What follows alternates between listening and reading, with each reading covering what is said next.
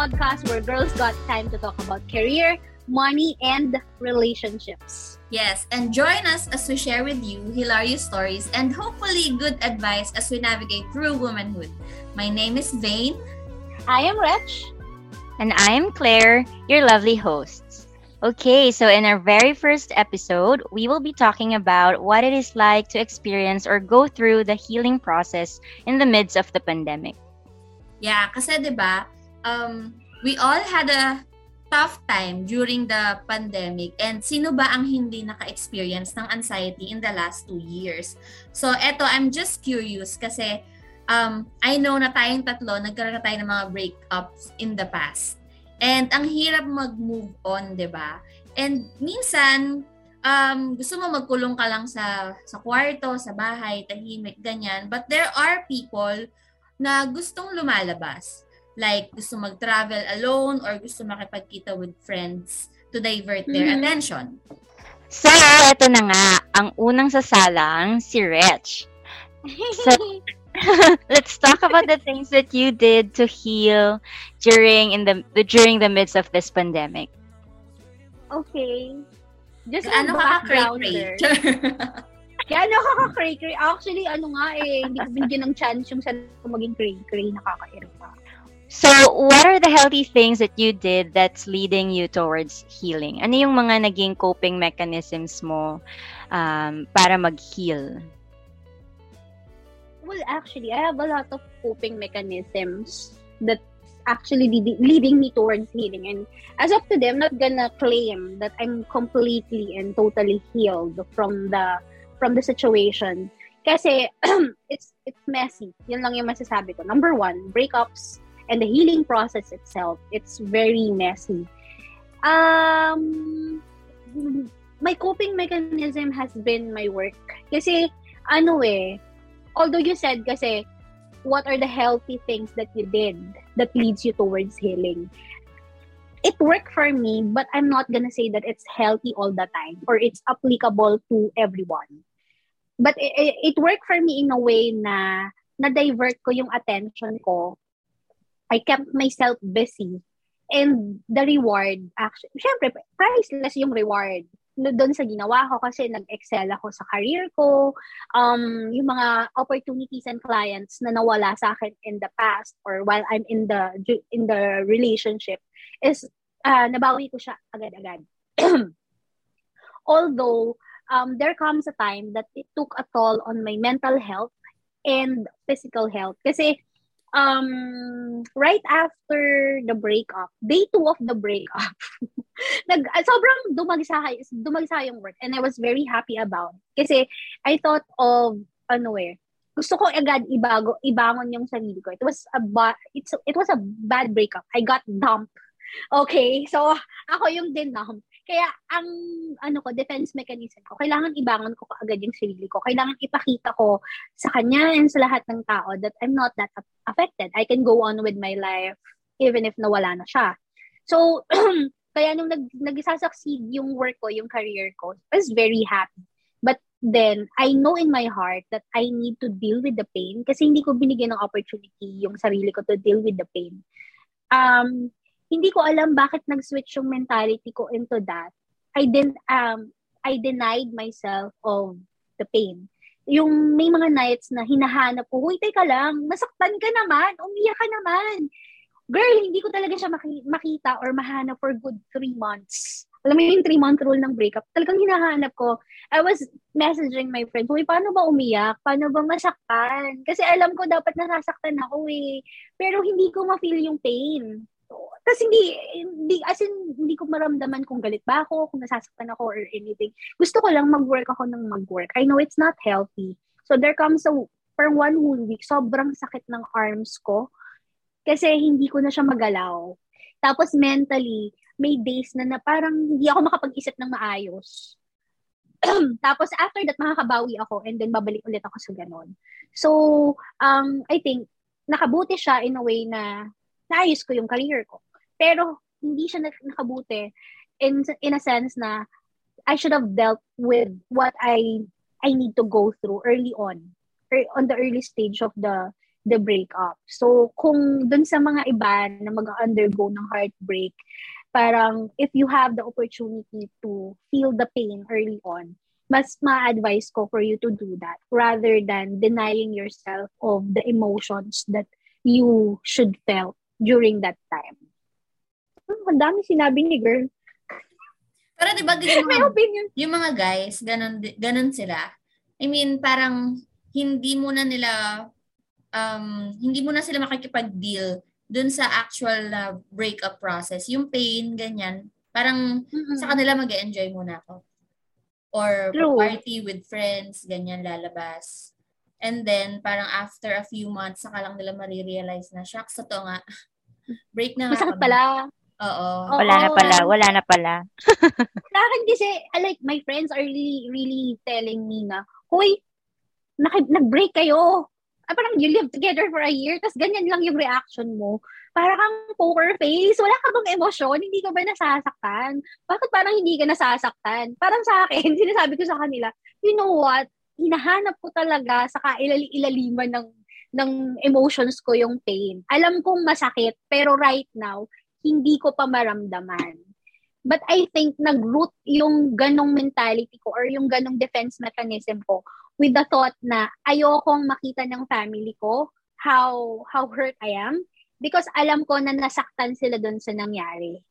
Kaya ayoko na na makita na sobrang sobrang nasasaktan ako kasi the more na nakikita nila akong ganoon, masasaktan sila lalo. So, tinapangan ko na lang muna nang medyo naka-move on na yung family ko. Tsaka, na, tsaka ako na lang din naman yung pain. Kasi, girl, hindi ko talaga alam paano ko uuwi sa bahay ko. I, although, it's my house. I mean, bahay ko to. Pero hindi ko alam paano ko haharap sa family ko. Na, hey, nagkamali na naman ako. Nilaban ko to sa inyo. Sabi ko, this time, I'm making the right choice. But at the end of the day, hindi pala siya right choice. So, yun yung naging mahirap kasi for me eh.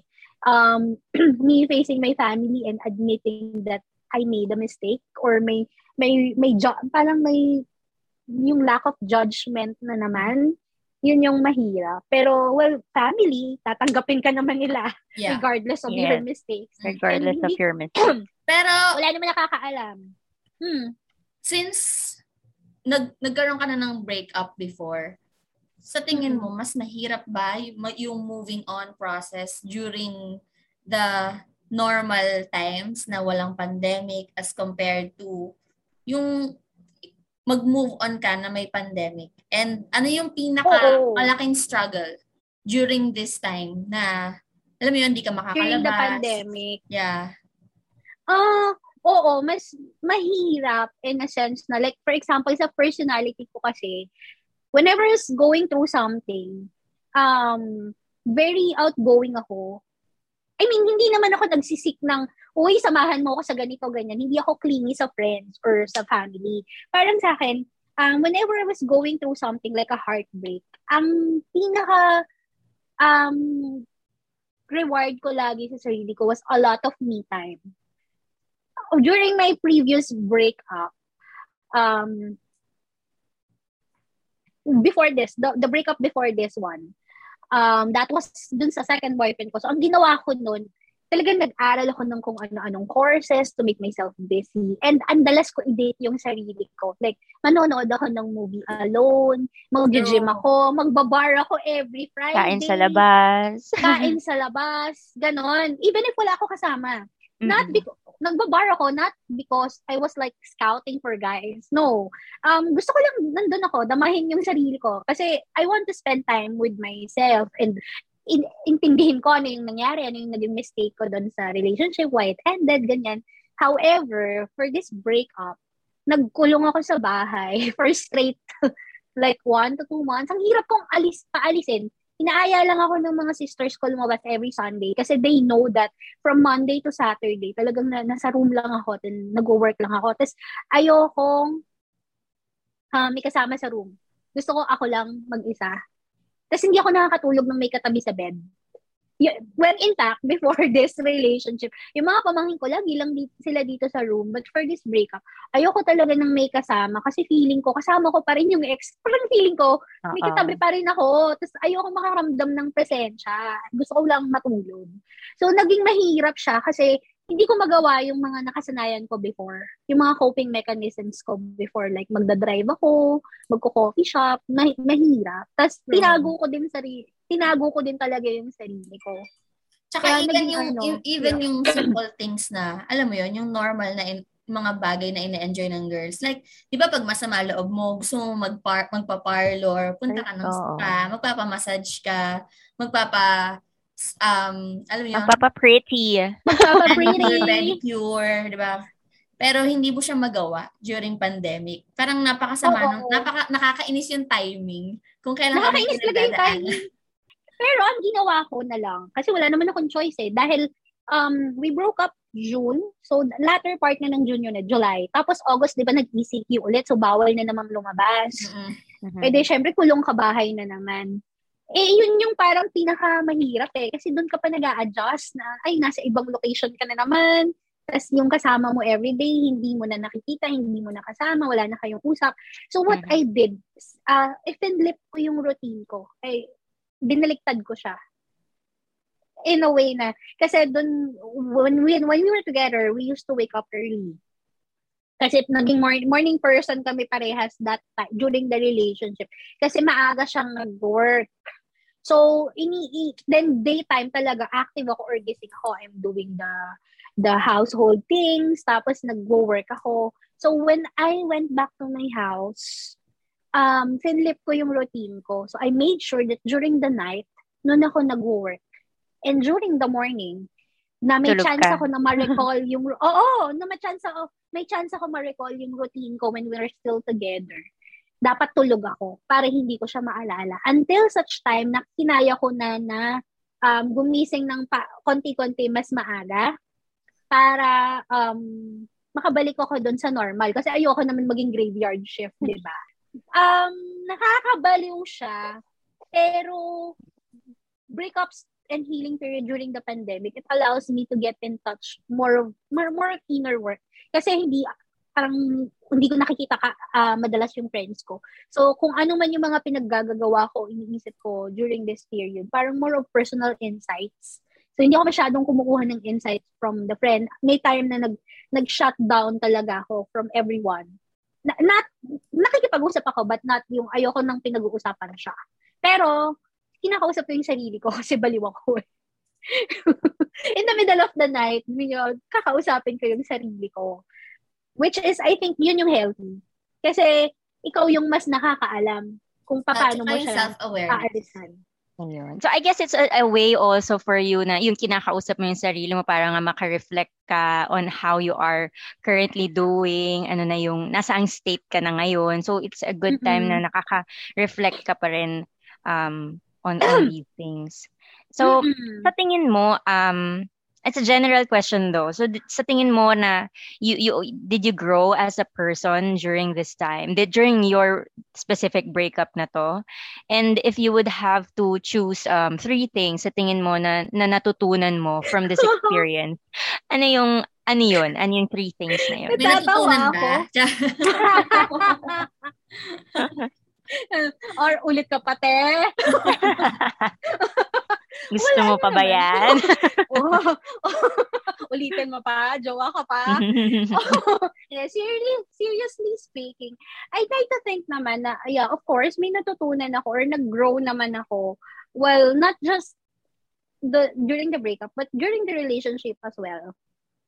So, every relationship naman and every breakup, of course, dapat may lesson ka for, saka may growth, may space ka for growth. Kasi pag wala, wag ka na lang muna ulit mag-jowa, di ba? yeah. Yeah. So, kung tatanungin mo ako, what would be, ano sabi mo, three lessons? Three things Yes, that I've ano yung- learned? Ano sa tingin mo yung three things you've learned na from this experience sa, na, sa Um, nangyari sa'yo? Ano nangyari sa, parang ka, uh, Sa nangyari sa'yo? dumal, no? Wala Saka actually. rumal-duma. Tiyan. Makarumal-dumal. Dumal. Well, oo, madami.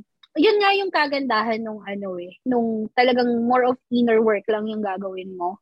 Tsaka hindi ka dapat, yung hindi ka nag-jump agad into dating, into new Yes. relationship right right after the breakup. Because when you do that, ano, binaband aid mo lang yung pain eh. Pero hindi ka talaga natuto. So, gagawin, gagawin mo lang ulit. I-repeat mo lang yung mistake. So, kung may natutunan ako, number one dyan, is I know a lot of girls will agree with me, but you can give your 100 101% to a person and still not be enough for the wrong person. So kahit, Ay, kahit yes. gawin mo, if he is the wrong person for you, you will never be enough.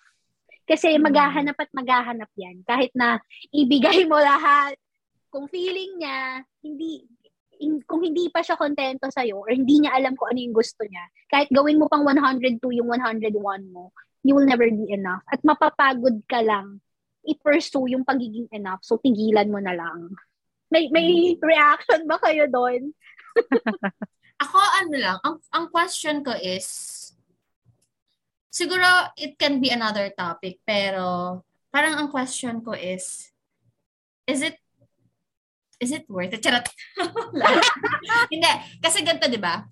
You gave up, you gave up a lot of things dito sa sa, sa Specific Manila. relationship. And then you move to the province to be with him.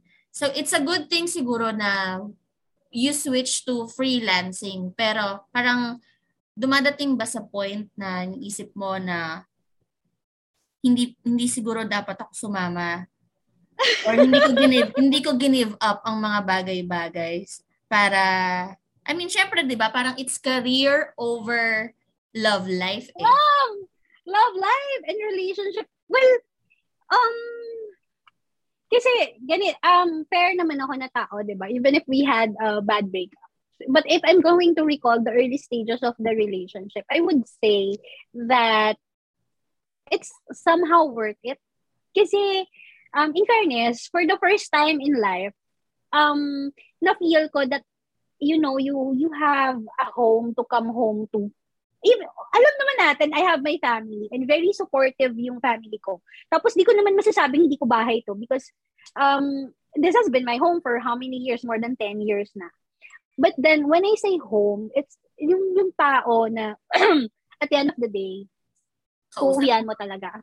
Kausap mo, ganon.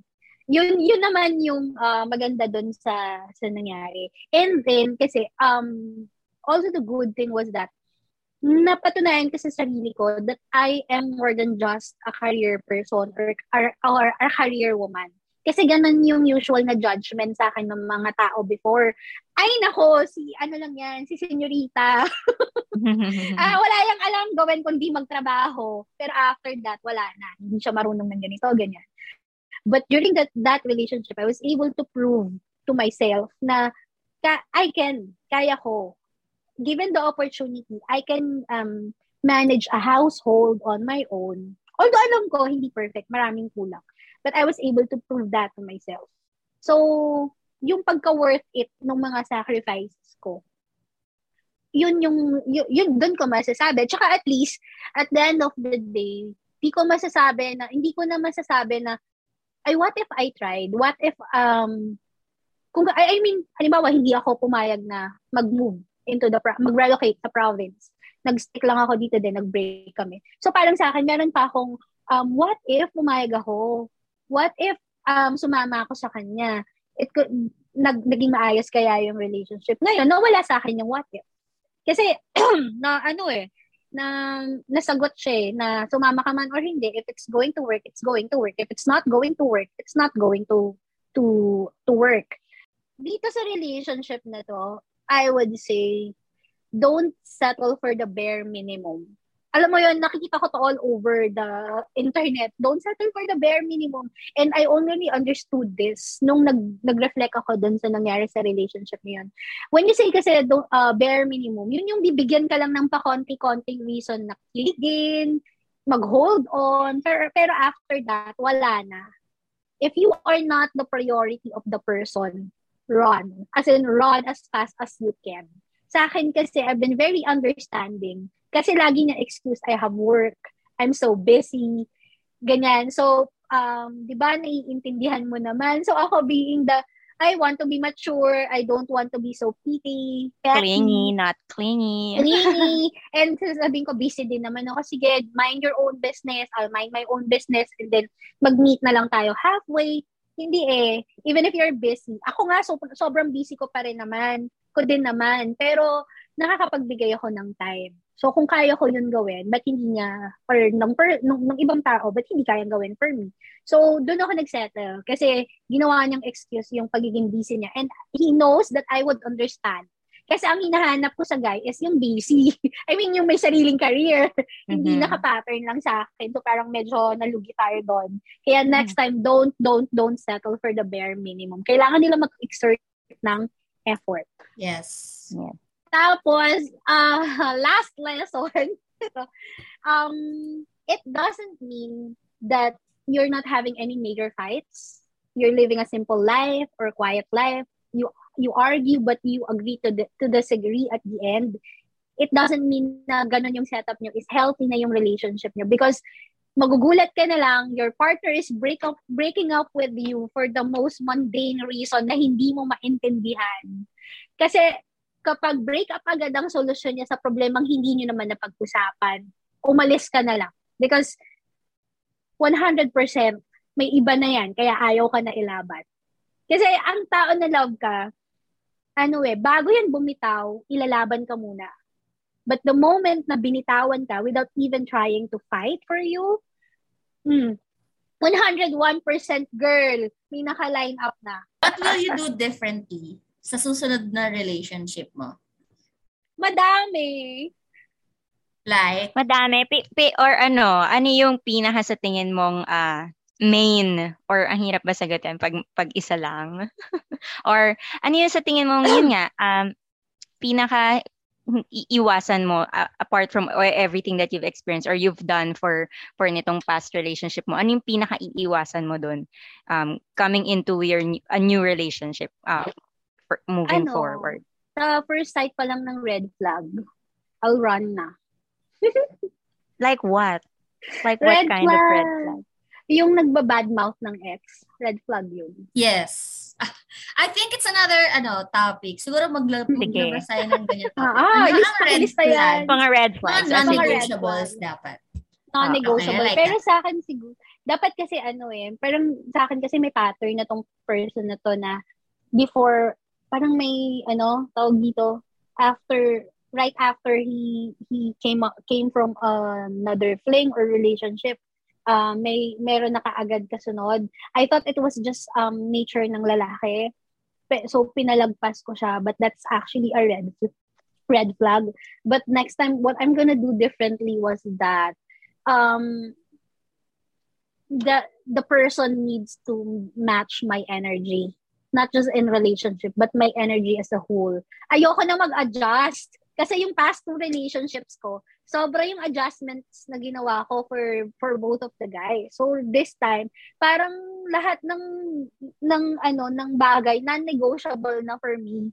Example, ang petty pero one classic example, kapag may nakakausap ako na guy and then that guy will comment on how I live my life, paano yung lifestyle ko, one one wrong comment lang, hindi ko na talaga kakausapin.